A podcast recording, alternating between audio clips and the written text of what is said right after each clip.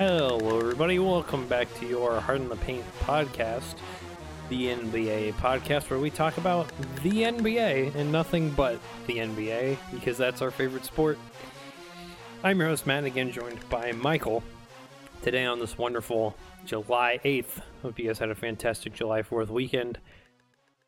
Uh, big news dropped, uh, as Michael predicted, Friday at midnight.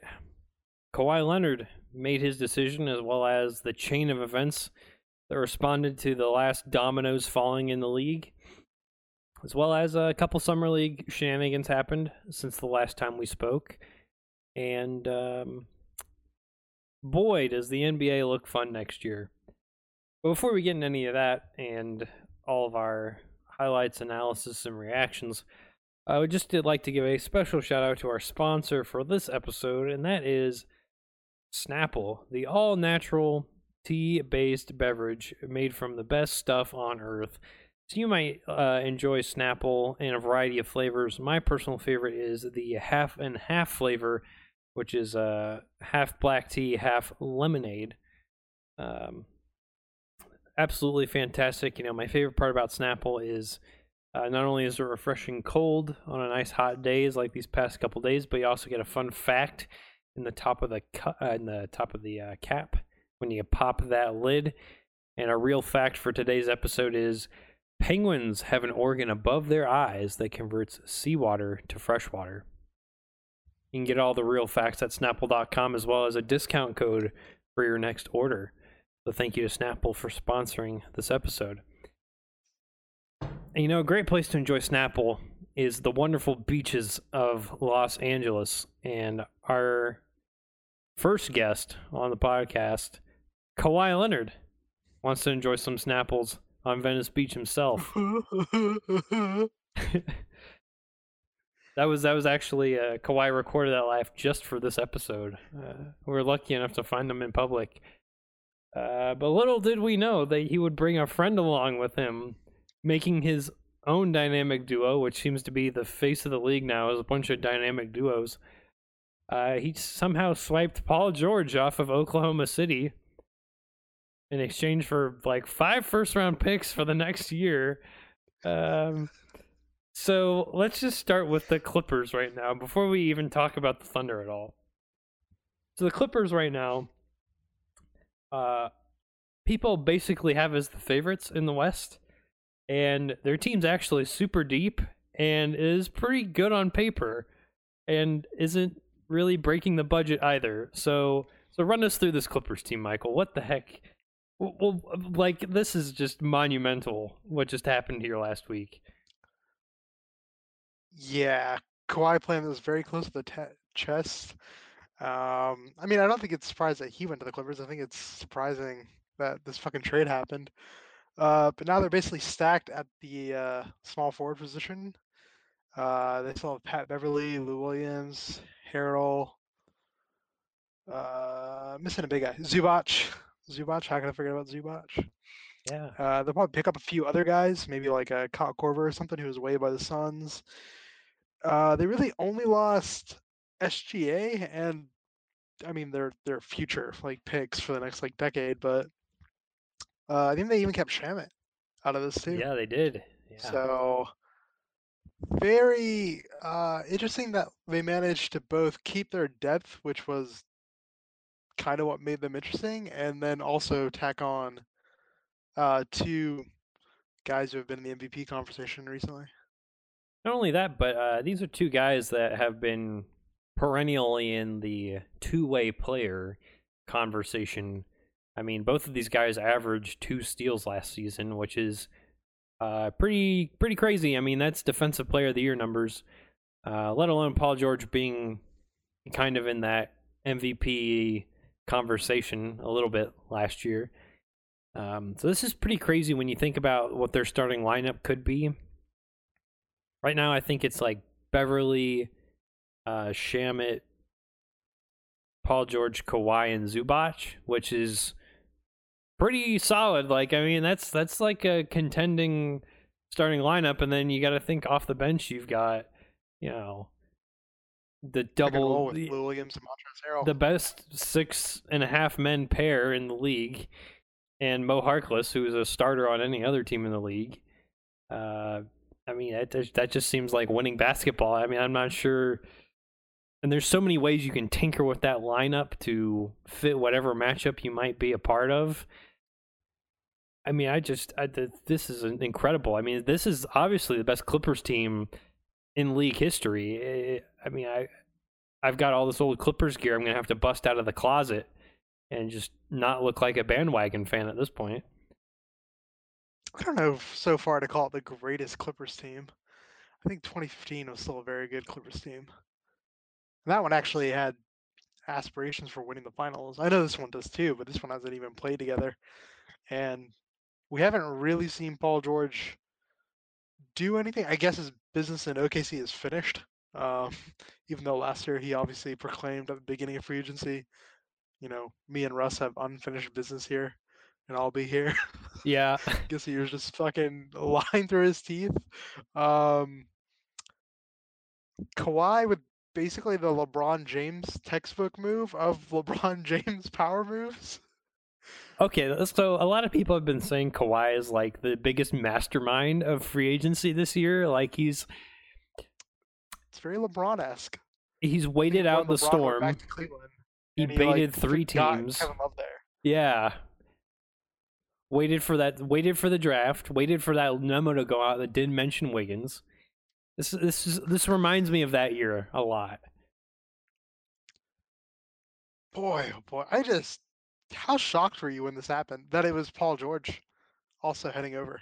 Did not see this one coming at all. No, I mean, I think everybody thought he was locked in. I mean, he had such a big, he has such a big contract, and he said he was going to re up, and then Russ re upped after, right afterwards, and it looked like, you know, this team was kind of ready to run it back. I mean, we had them, you know, in sort of that dark horse role last year of maybe beating the Warriors at some point. Yeah, but then Damian Lillard decides to. I guess actually Damian Lillard should get a lot of credit for killing this franchise. Yeah, the next the next dynasty killer, Dame Lillard. I mean, wow. Uh, that's his list of uh, nicknames, man. so I, I think it's important to mention here that to get Paul George, the Clippers basically gave up five first round picks for the foreseeable future.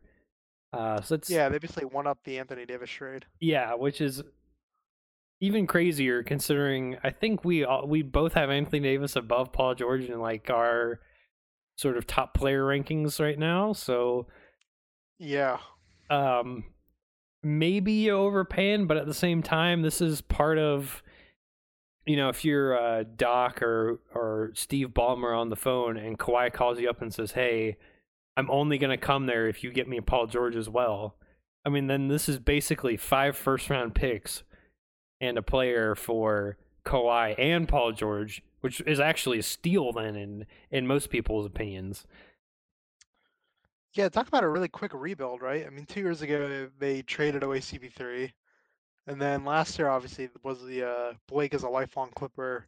Wait, let's flip on that type thing. So that's been only one year. So within yeah. two years, Jerry West, Doc Rivers, and Steve Ballmer managed to uh, Lawrence Frank have been able to.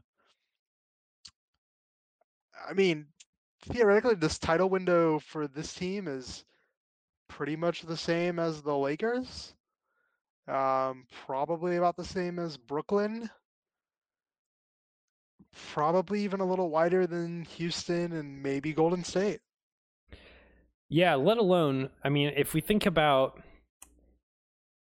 the Clippers last week, you know, what was their aspirations for the upcoming year? You know, assuming let's just assume nobody moved and nobody came to the Clippers land, it'd be like, all right, we're going to be that sort of meddling eighth seed again that is sort of the underdog role, you know, strength in numbers kind of team, doing a lot, being really smart with a lot of individually unique players that aren't superstar level. Um, so this is a dramatic reversal to their fortunes of the next year. Um, I guess this is also maybe the better version for what could have happened to Toronto.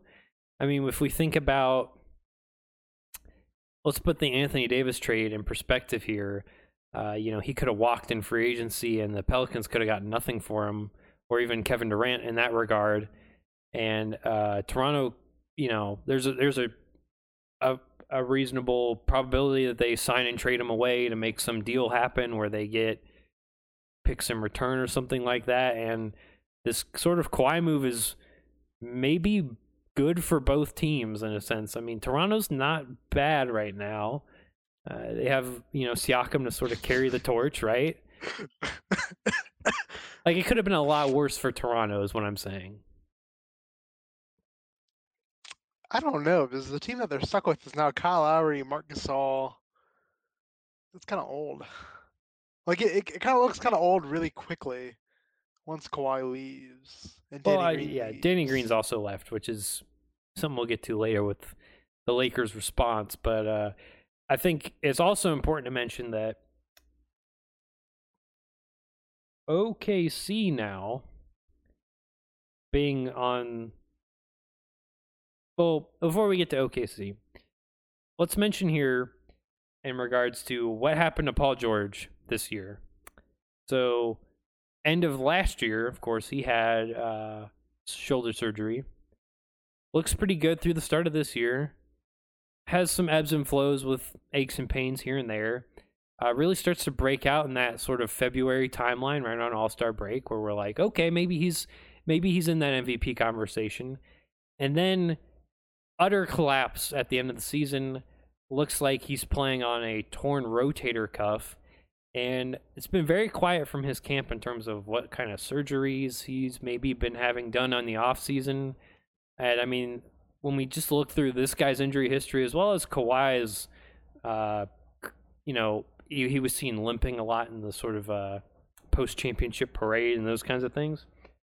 I don't think it's, uh, you know, due diligence would have me suggest that both these players have a little bit of injury problems. I mean, Paul George obviously being more impacted by it, but I maybe it's a small chance that both of these guys get injured at the same time, and this team has a almost quintessential, typical Clippers collapse in the playoffs. Um, Clippers curse. Yeah, the Chris Kaman curse. The Chris Kaman, you know, Chris Paul, Blake Griffin curse. I mean, I, I don't want to. I don't want to. You know, I'm gonna knock on wood, but like, I, am just saying, there's a there's a risk with both of these players that maybe you wouldn't have with you know LeBron James or some of these other really big free agents. I guess, but the only actual players that I can think of who are like MVP level who do not have a a his, you know history of injury is LeBron and Giannis. Everybody else has had recent injuries. Anthony Davis, Kawhi, Paul George, Kyrie, Kevin Durant, obviously, James Harden, CP3, Steph, Clay. I mean, Jimmy. Embiid. No, and I, I, totally agree. I mean, this is you got to shoot this shot. I mean, Kawhi calls you up on the phone. Who you'd be so dumb to say no. I mean, this is what the Knicks did with Kevin Durant, and everyone's laughing at them now. So, I mean, it's totally worth it. I'm just saying that you know maybe there's a two percent chance that the Clippers curse is real next year. You know, I, I I don't want it to happen, but I'm just saying there there's you know a little bit there. Um, so let's let's hop into OKC, Michael. So what is OKC's mindset? You know, at midnight on Friday when this all this goes down. Hey, what can we get for Russell Westbrook now? Yeah, definitely cash that on in. So that is their number one priority. They have been making plenty of moves Steve now. Adams, Steve Adams, him, um, Schroeder. I don't even know if there's a market for Schroeder, but Schroeder. I think they have a Morris twin. Uh, Jerami Grant, they just basically gave away to Denver. Yeah, um, I was about to say that. So it's all about the Westbrook trades, and I mean Westbrook.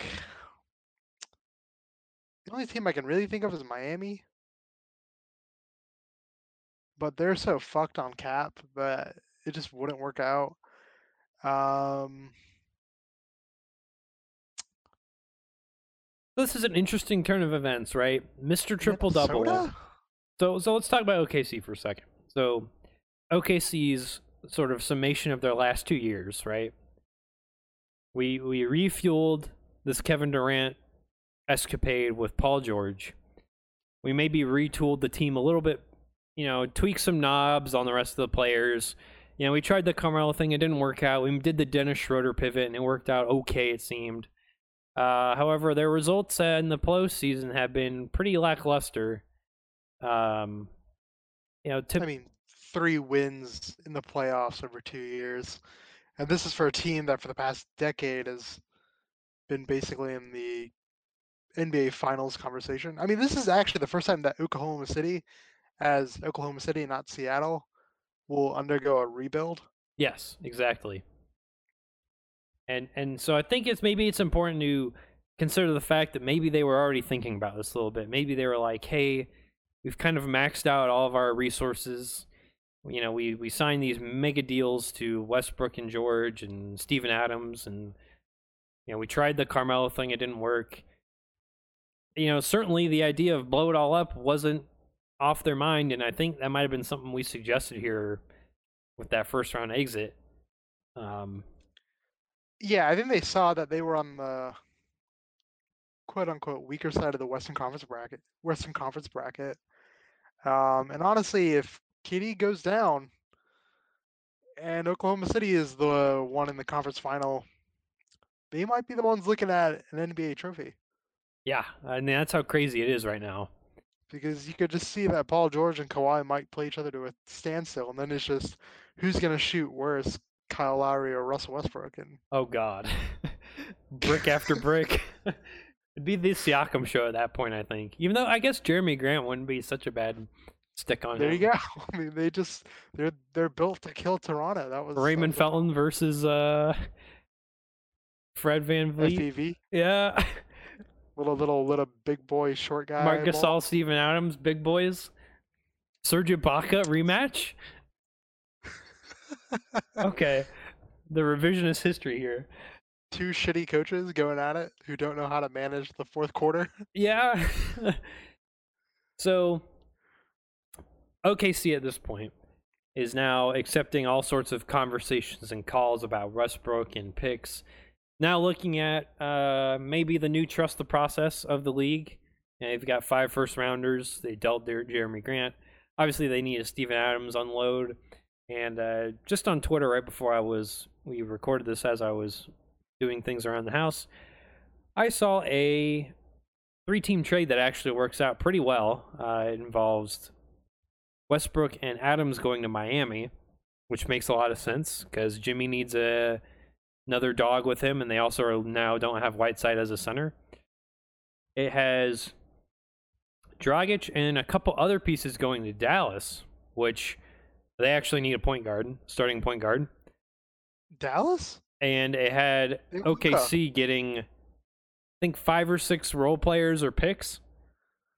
I was like, what is Oklahoma City going to do with 22 picks for the next five years? I don't know, but Philly made it work somehow. Wait, this doesn't make any sense. Why? The Mavs already have a point guard. His name is Luka Doncic. All I was saying was, is the math worked out, and I was like, oh, surprised that works, and it un- un- unloads Westbrook and Adams, which I guess would be OKC's best possible play is to unload both of those guys. He fucks over Miami's cap for like another decade. And the sad part is, I think we both agree that a Westbrook, Jimmy, Adams, Miami team is not Eastern oh, Conference no. contention. That's maybe second hell round exit. Honestly, Westbrook should go to the Knicks just so he could play against Kevin Durant. Just for the rivalry. Own Kevin Durant. Yeah, yeah, just fucking own Kevin Durant would be amazing to watch. Just watch the city of New York embrace Russell Westbrook in the city that Durant wants to be the king of. Uh, I was thinking that earlier too, like the, the ultimate spite timeline. I mean, that would just be the storylines would be too good. They'd probably like burn each other's apartments down. Like, geez. Yeah, I don't know. I don't know. I don't know where Westbrook goes. I mean, if Popovich was staying a while, I would say the Spurs should try to like cash in a little bit and get Westbrook. I would say he's an LA guy, but uh, you know, the Lakers don't Seems need like a point guard apparently yeah, LeBron's gonna be playing point guard, which is fucking hilarious. The all six eight team. Oh my god. So, Patrick Beverley, Kawhi, Paul George. It's a very good defensive team. yes. Is there a way that the Clippers can have three guys on the first team all defense? That'd be so crazy. They'd have to average like ten steals a game, like combined. That'd be so crazy. Uh, if Kawhi wins a ring in LA, he'd be the third player to win on three different teams. And the other two guys are Robert Horry and John Salley. So, you know, suffice it to say, Kawhi would be the greatest three time by three team champion of all time. The greatest mercenary LeBron wins one champion. Yeah. Yeah. That'd be that's such a wild storyline to think of that Kawhi is like our mercenary hero. Oh, it'd be sick. Yeah, I'd be honestly it'd be Ready for it, super cool. Goes to a different team every two years. I mean, that's what I do in 2K every year. It's like, okay, I win a ring with like the team I get drafted by, and then I switch teams. I win a ring there, and I switch teams, and I win. a- And it's always like some shitty team that's never won before, like the Clippers or the Hornets or like, you know, Orlando or something. So what's the uh, revisionist history on the Paul George Oklahoma City to Indiana trade? Because obviously Paul George said he was going to go to the Lakers, or he wanted to go to LA or something along those lines. Oklahoma City trade for him anyway. Uh, then obviously they sign him, so things look good. And then obviously Toronto also does a one-year rental on Kawhi, and then both of those guys dump their respective teams and hook up together in LA. Yeah, I don't think anybody So what's predicted this. what's the revisionist history concerning the Oklahoma City Indiana Indiana Pacers trade All two right. years ago?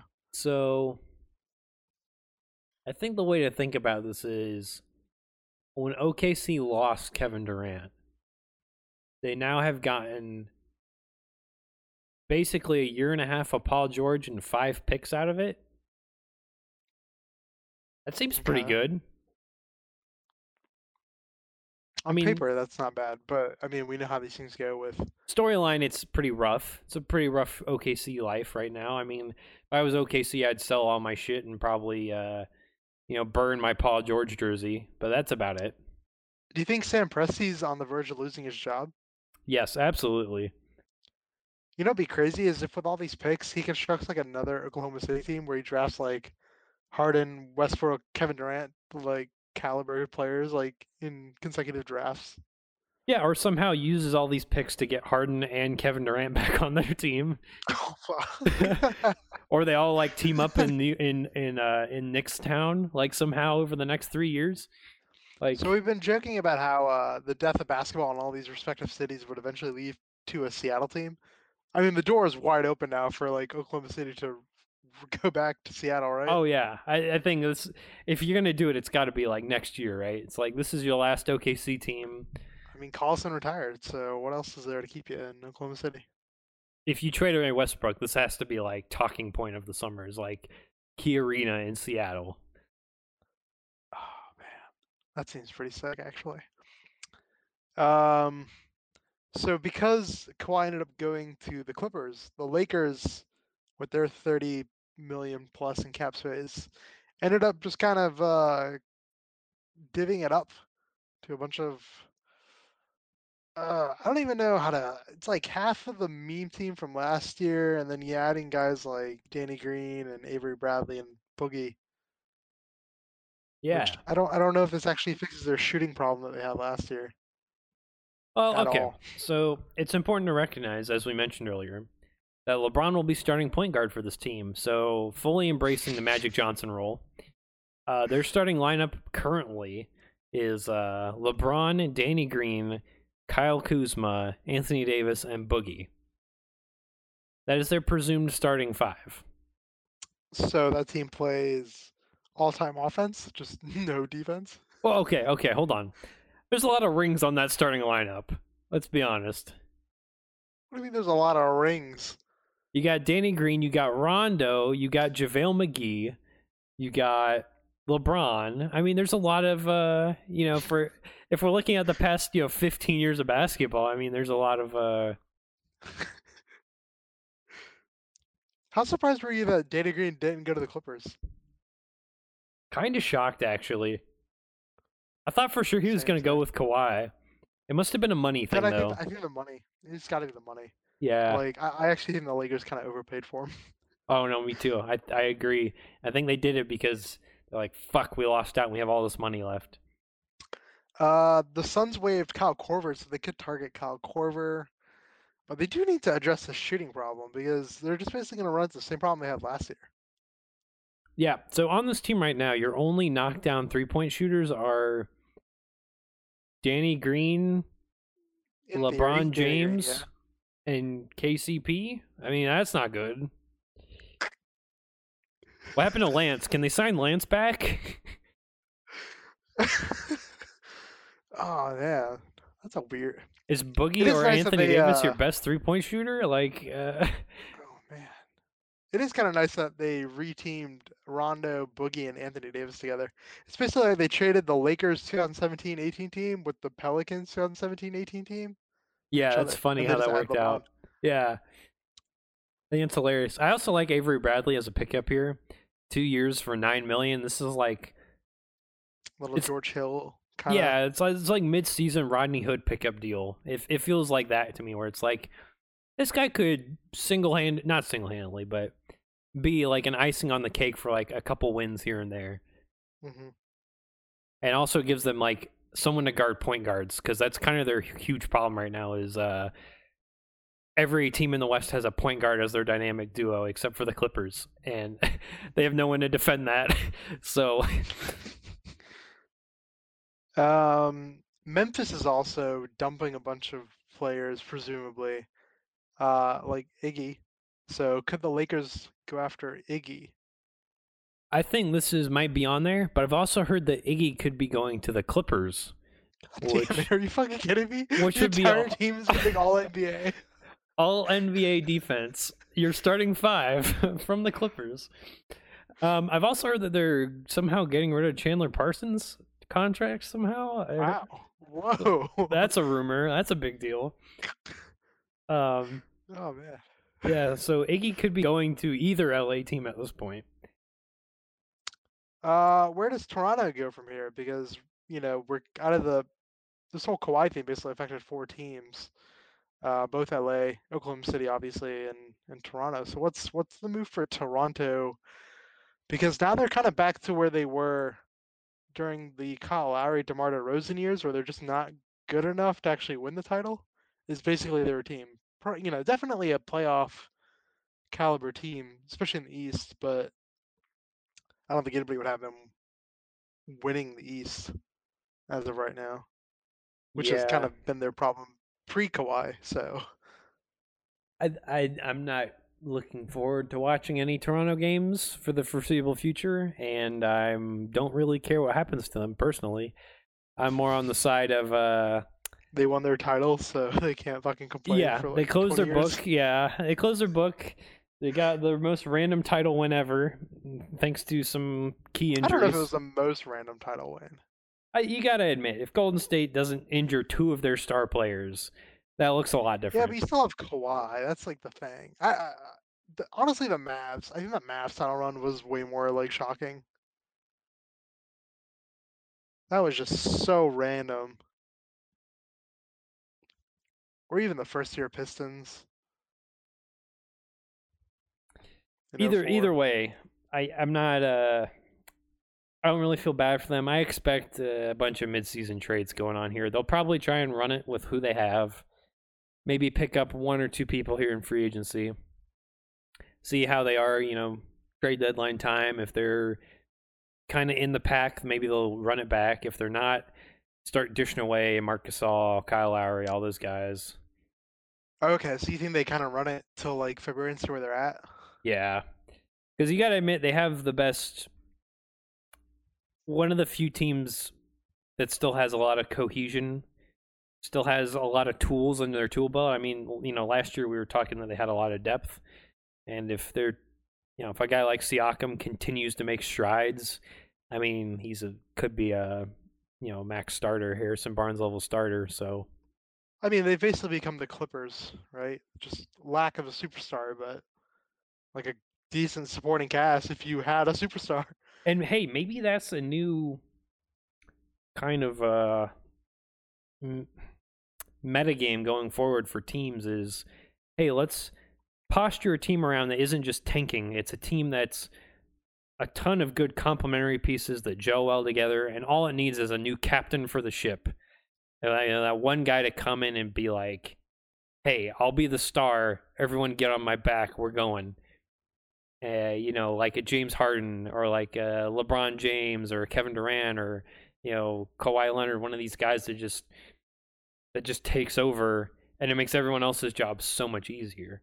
So maybe that's their their stance. You know, maybe somebody gets upset somewhere and they end up going to Toronto or they blow it all up at midseason. You know, I feel like I'll, a couple other teams might be in this position. Maybe like, um, maybe like Sacramento next year might be in this position where, hey, we've got a lot of good talents here and there, but we don't have a captain of the ship.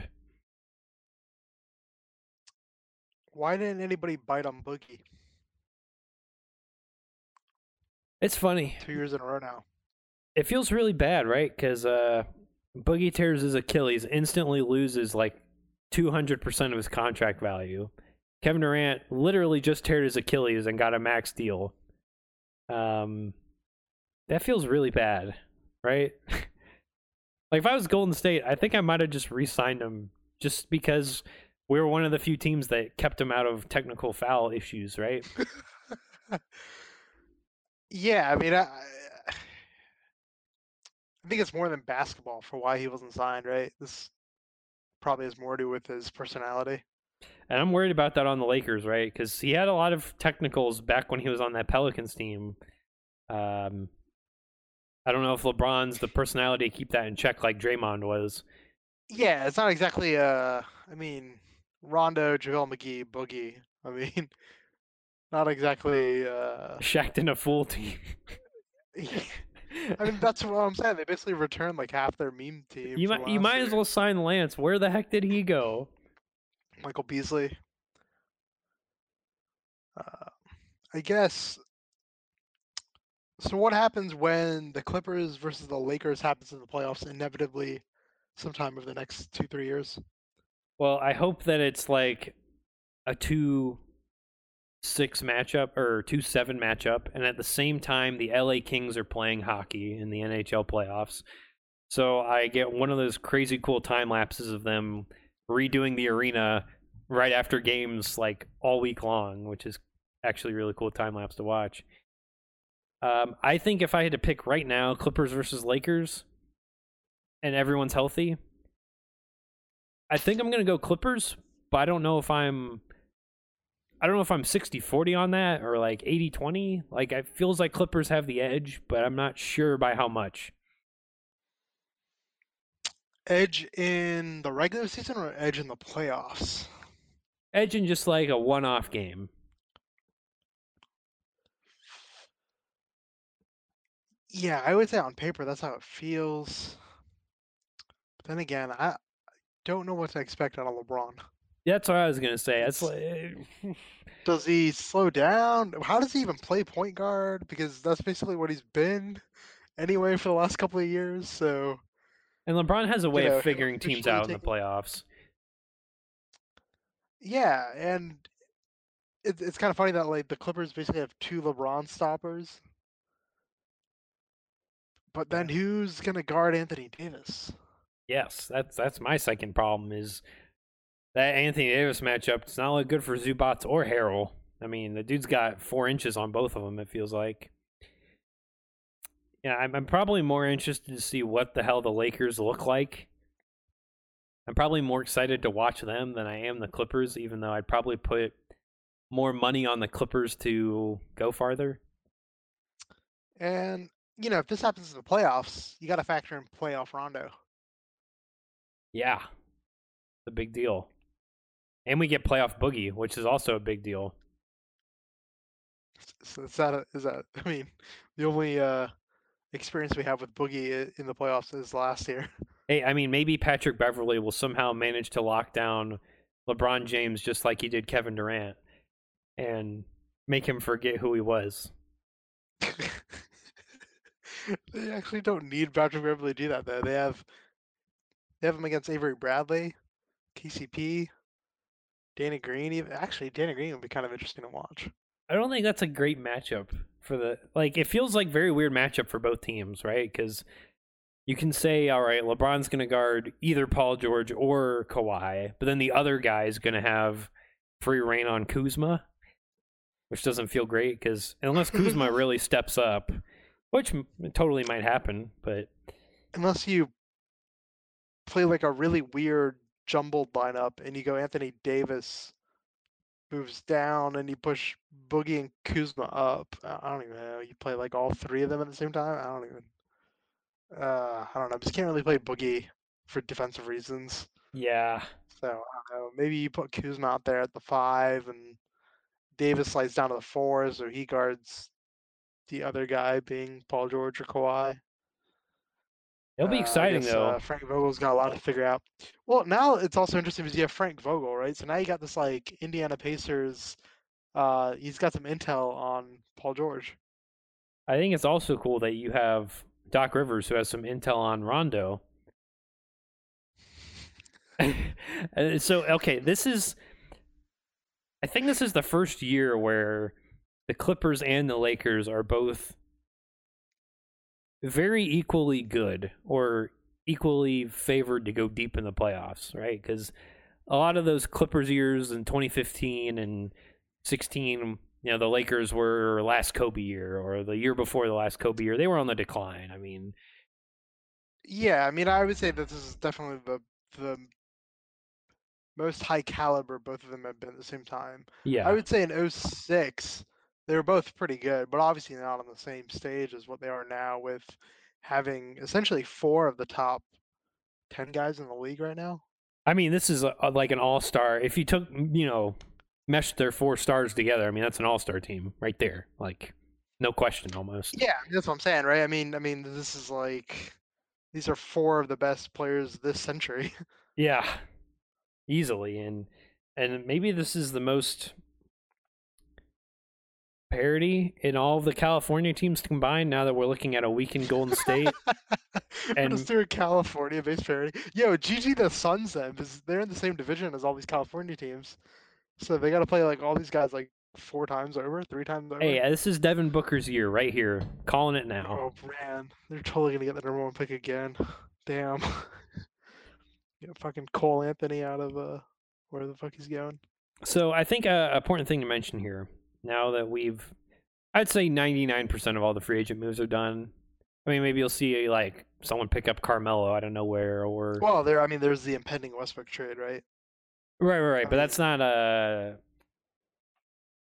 The ticker for that could happen mid-season. You know, it doesn't have to happen right now. I mean, it probably will Oh, happen I, th- I the think it's happening before the beginning of the season. It's, It could- It's, it- it's gonna. Let me check. the Twitter. latest that would happen would be like when Kyrie got dealt to Boston, and it was just like a few weeks out. I'm gonna check Twitter right now just to make sure. Okay, it hasn't happened yet. Um, is did you notice that every big free agent signing happened to be in a town adjacent to saltwater? Are, you- are you just basically making the case that like hoops has now gone coastal elitist? Is that? Yeah, absolutely. This is this is the illusion I'm making here. Just like the Democratic voting base, it's all on the coastal elite cities. Brooklyn, New York. I don't know if the Democratic base has ever not been uh like coastal and elitist. Unless you count like when the Democratic Party used to be the more conservative party with all the southern like Dixiecrats and shit. But I mean I mean, you're talking think- Miami, you're talking Philly, you're talking New York, LA, LA, Portland, Seattle next year, I mean yeah, but New You and I- Orleans. you and I proposed that Indiana Utah could be a potential finals matchup, and that's clearly heartland America in both ways. Oh, dude, those are some red Uh, states right there. Yeah, but I think it also just is more about like most of these guys are. I mean, if you think about like a guy like Anthony Davis, right? He's our age, he's or probably a little bit older, but he's like essentially like 24, 25, 26 range somewhere around there. Uh, Kawhi, PG, like Kevin Durant, all these guys are like only slightly older than us. And uh, I mean, where would you rather live? Miami or Salt Lake City? I don't know. I've never been to Miami. I know somebody that would like to live in Miami, but uh, I'm just saying. I mean, if you're under the age of 30, and nobody played for the And- Knicks. Nobody went to the Knicks out of all of these people. well, I mean, I think that's because fucking James Dolan has been Sell the team. arguably the worst owner since fucking uh, Donald Sterling. I, I don't even know where to put this. Like, is there like a way that Adam Silver can conspire to like get rid of James Dolan? You mean like the New Orleans trade from like 2008 when they lost their owner and then Chris Paul's trade got rejected by David Stern? Yeah, can there be some kind of like thing where James Dolan has to, you know, forcibly sell the team in two years, and then, you know, they end up getting Giannis or something? I would just like to put my bid in now for uh Hard in the Paint podcast to be the new co-owners of the New York Knicks. Uh, if anybody's listening, I will gladly take that job. I think we're short by about three point nine nine billion dollars. I'm I'm just saying if you're offering it, you know, I'll give you uh all the sponsorship money that we've accrued, and hopefully that'll make up the difference. Dude, I'm pretty sure our combined income is less than like the money those kids on Stranger Things make, like per episode. So, speaking of uh, combined incomes, uh, right now, you know, Westbrook pending, obviously. There's a lot of questions in terms of kind of your your your your top four of your playoffs for honestly both sides of the bracket right now. The West seems wide open. The East is a little more concrete, but I mean, Philly, Boston, Milwaukee. I mean, all the top teams have made moves pretty much. Yeah, I would say the East has been how it's been for the last few years, where it's it's top heavy. It's not necessarily we don't know who's going to come out of it, but it is top heavy. I would I would I think is the best way of putting it. Yeah, the bottom of the East seems real bad, and the actual bottom of the West seems horrifyingly bad.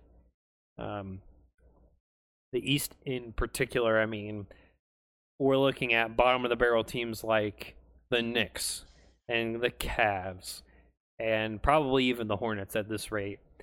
Um, you know, maybe we The get Hawks who are like trash. Like they're not bad, but they're not trying to be good. they, they're optimistically trash. I mean, they aren't. They have a future at least looking forward. Um, the West, I mean, it seems like ten teams again could make the playoffs, and only eight of them actually are.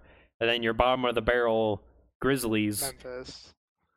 You know, looks, I mean, that looks pretty bleak there. So Yeah, I mean it's crazy that even like the Pelicans, who after dealing out Anthony Davis, still have a shot at making the playoffs, and then Oklahoma City, who we thought might be able to put together a run, have decided to go the opposite way and basically like Memphis just dump everything they have, and I, you know it's kind of weird that this was the year that they're gonna go and try to be the number one, like get the number one pick when, you know, I haven't heard of anybody being like transcendent or anything, any like college kid.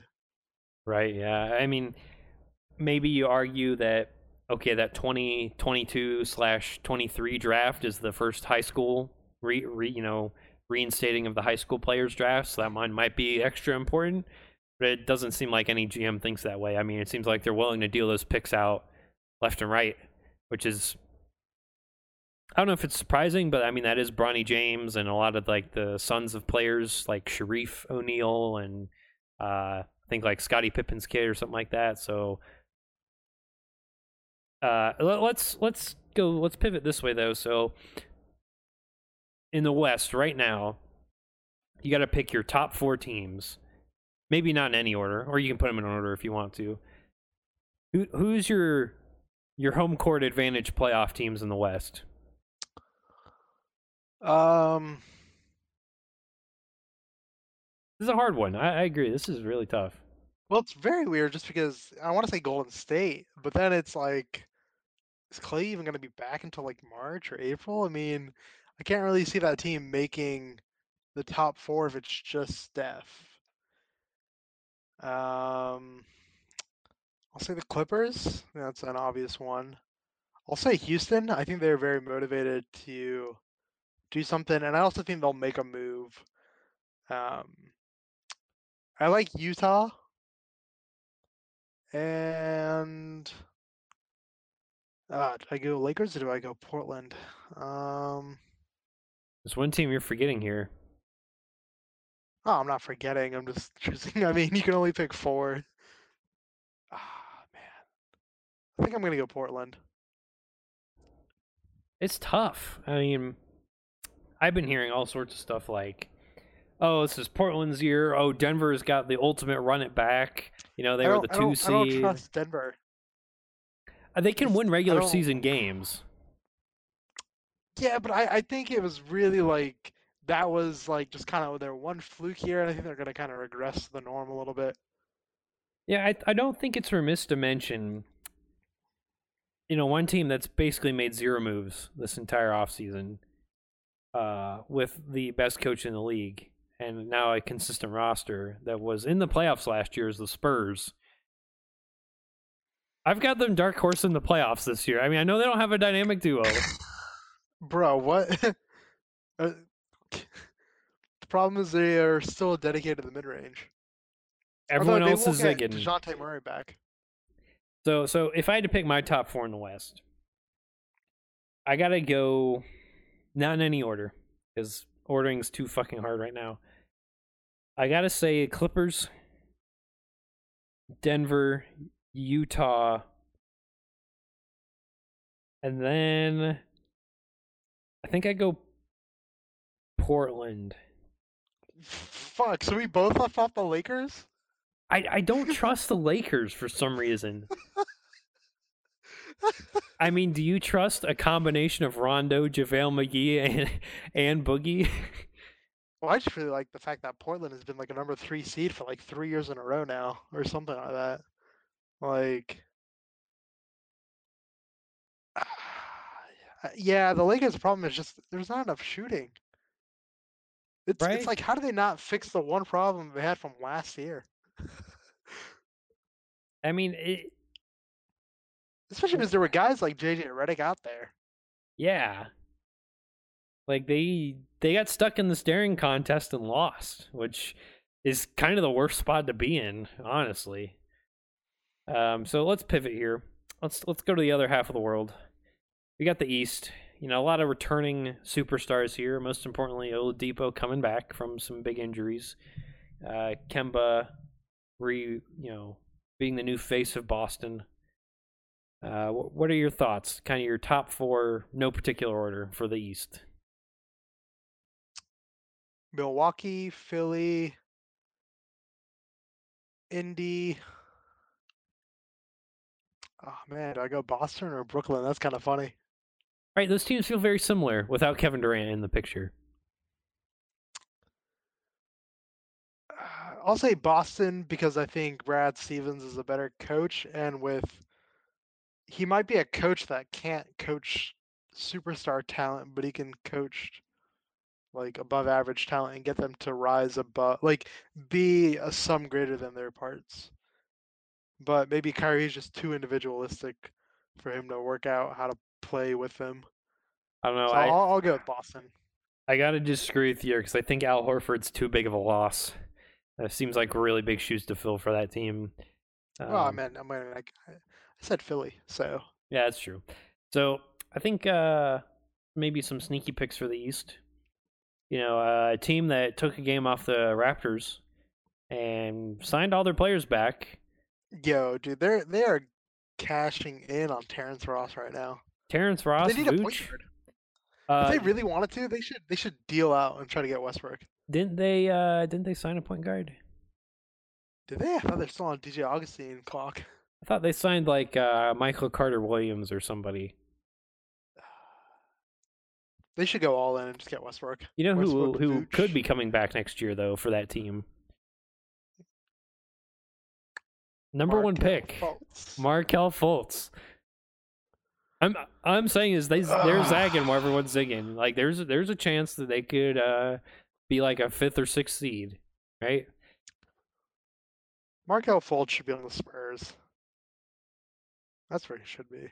So I think my picks for the East, I think it's Indiana, Milwaukee, Philly. I think those are kind of the locks really for everybody. That's that's probably, you know, like how we just said, it's like it's very top heavy. That's clearly like your tier one.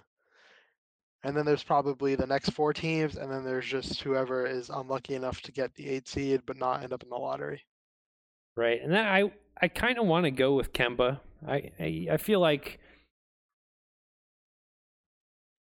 like you said, Brad is is maybe better with some more humble egos, some more A backcourt of Isaiah Thomas and Avery Bradley went to the Eastern Conference Finals.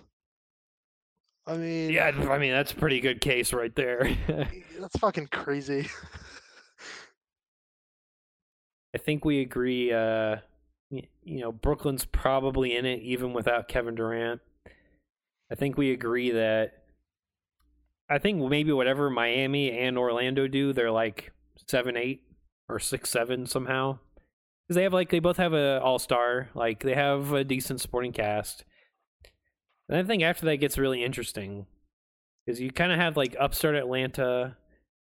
You know, fuck, maybe even the Bulls somehow managed to peel their asses together. Well, Detroit, I think, is kind of there Derrick Rose led Detroit. Oh, yeah. So it's kind of funny that you and I both left off Golden State and Toronto. So we just have no faith in the Steph Curry, D'Angelo Russell backcourt until Klay comes back. I just don't think they the won take? regular season games. I think they're. I, I think playoff wise, you know, assuming Klay comes back to eighty percent of himself, I think they're in a good position to like upset someone in that first round, right? Just because experience and play style and just fucking numbers game. Um, I I kind of want to say Toronto's a little SOL though. Like, I feel like they don't have a ton of I don't want to say like shot makers, but you know, losing Danny Green, losing Kawhi Leonard, I mean, that's just a lot of points you got to fill. Yeah, and the problem was what we saw in the first two rounds of the playoffs was Kawhi really carrying that team almost Yeah. single-handedly. Really, until they got their act together. through the conference finals. So I mean, very well. You that know, goes very well. let's let's flash back to that Philly shot. I mean, one more bounce and that ball doesn't go in, and you know, this whole world could be different right now. Yeah, I mean, unless FVV turns into fucking god with Pascal Siakam, or FVV and Pascal Siakam develop pick and roll chemistry, I don't see Toronto really uh making the same kind of splash. You know, it very much feels like a one-hit wonder kind of title. I feel like a playoff team Um, though. Oh yeah, yeah. I mean, in the East, yeah, definitely. I mean, it's it's the fucking East. Um, so who wins the 2020 title? You Got any thoughts? I feel like, in my opinion, the favorites right now are like the Clippers, the Sixers, maybe like Milwaukee, may if fuck, probably even the Lakers too. Um, it's funny I'm not saying Denver or Portland. I just don't. I like. I, they still don't feel like they have that championship DNA for some reason. Portland just picked up Hassan Whiteside. Oh God, you're right. Sorry. So Portland's got to be in there now.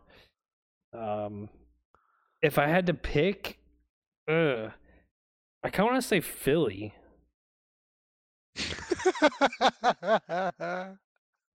Philly or the Clippers. That's probably the two I'd pick. Both red, white, and blue teams. which team? Which team, if it won the 2020 title, would shock you the most? And this team has to have at least a reasonable chance of making the playoffs. So it's like, okay, they can make an eight seed, and then they just get on a crazy run for like two months. Which Okay. team would would most shock you? The craziest finals would be Orlando versus Golden State without Klay Thompson. It'd be kind of crazy if if the Pelicans won with Zion in their first year. There's no way they're gonna get that with far. the with the cast-offs from the Lakers team. There's no way. It'd be the fucking craziest thing. If the Pelicans make it like second round of the playoffs, I will eat my own ass on stream. like, there's no way.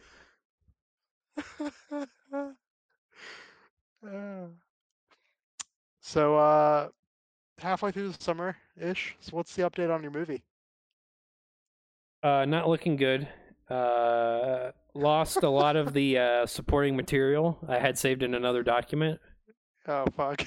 Uh, so that's not fun. Wait, do you not write this stuff in like Google Docs and shit? Well, I, I I do it at work, so I write it in a Word doc and I email it to myself.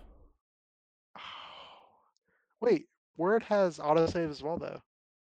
Uh, right, but they did like a big system update on all the work computers, and it just like deleted shit. it deleted a bunch of random shit. So uh, rip some of that. Um, I did watch Spider Man though. Went went to go see Spider Man last weekend. I'm not a fan of the new guy. I'm not a like- fan of uh, the British dude. I'm really not a fan of Zendaya. I think she's not. Really? No, I don't like her at all. All right, so I saw the not the Spider-Man movie, but like the the last one, the the the the reboot one that they did, and uh I just thought it was bad because Spider-Man wasn't even one of the five best characters in that movie. Like Michael Keaton was clearly the best character, then Iron Man, Zendaya, Aunt May, Childish Gambino. So I so I just had zero interest in seeing this one. And also, I haven't really seen any of the Avengers movies in the past like three years. So I'll say kind of just like, eh. there's a couple things this movie does really nice. Um, and they can't top Into the Spider Verse. That movie was amazing. Oh no, yeah, that, movie's that really is, good. like the third best Spider-Man movie. So, I'd say a couple good things about this movie is it does a good job ex- kind of going over what the heck happened to like the rest of the world while the the snap and the rebuild happened. Um, you know, because there's like a five year gap in between the Thanos snap and then the world coming back to normal. Um, s- Oh. so it kind of connects some dots in terms of, well, all these people just magically reappeared, and everyone they knew is five years older now. So it kind of, uh, well, you know, there's like 21 year olds in high school, which is weird. Um, I say it does a good job. I really like Nick Fury in this movie. He kind of.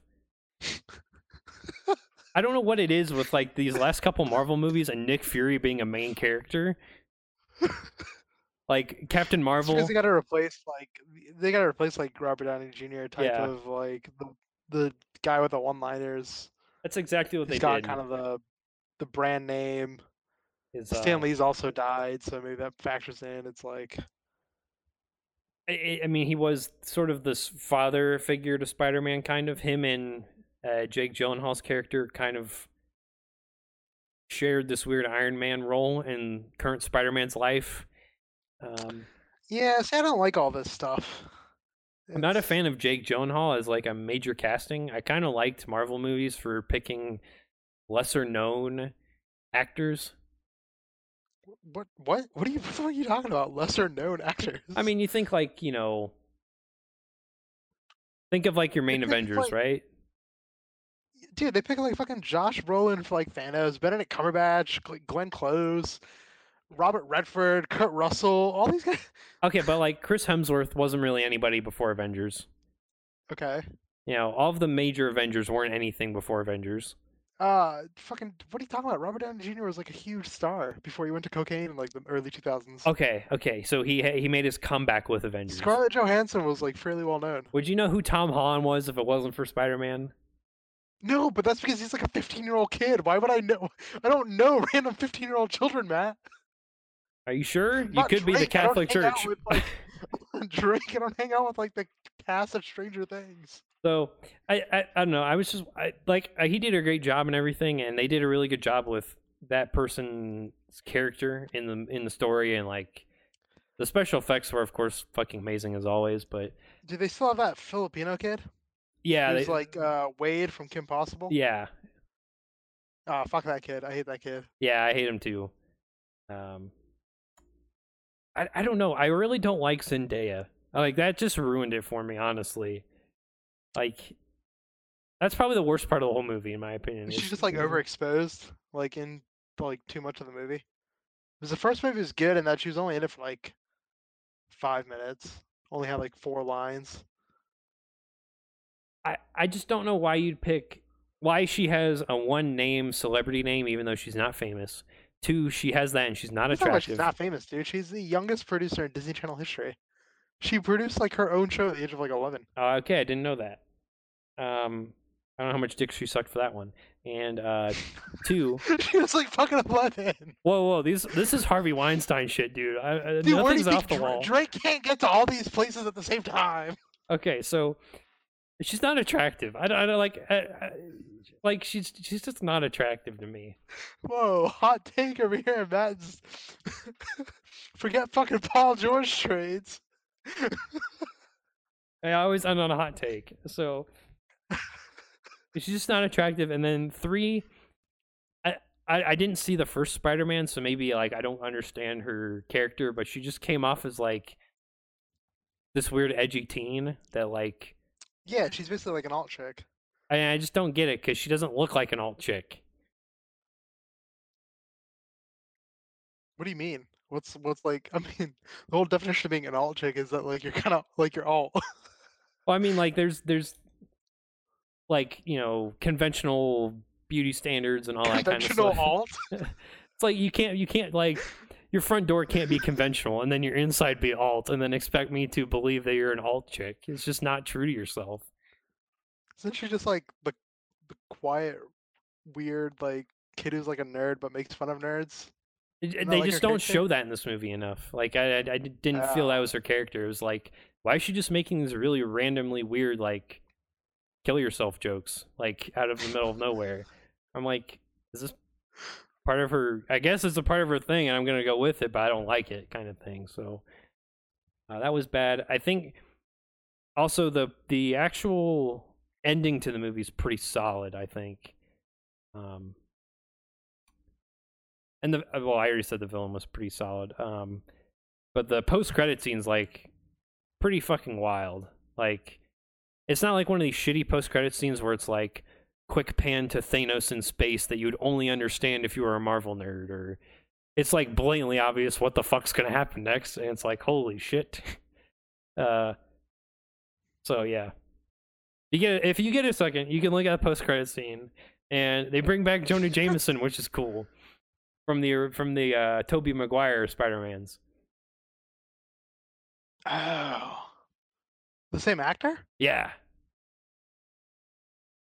Well, that just feels kind of weird. It's like if you're gonna reboot, you gotta reboot all the way. I mean it's obviously like a cameo, but for what happens in the post credits, it's like, oh, that that that worked perfectly, kind of thing.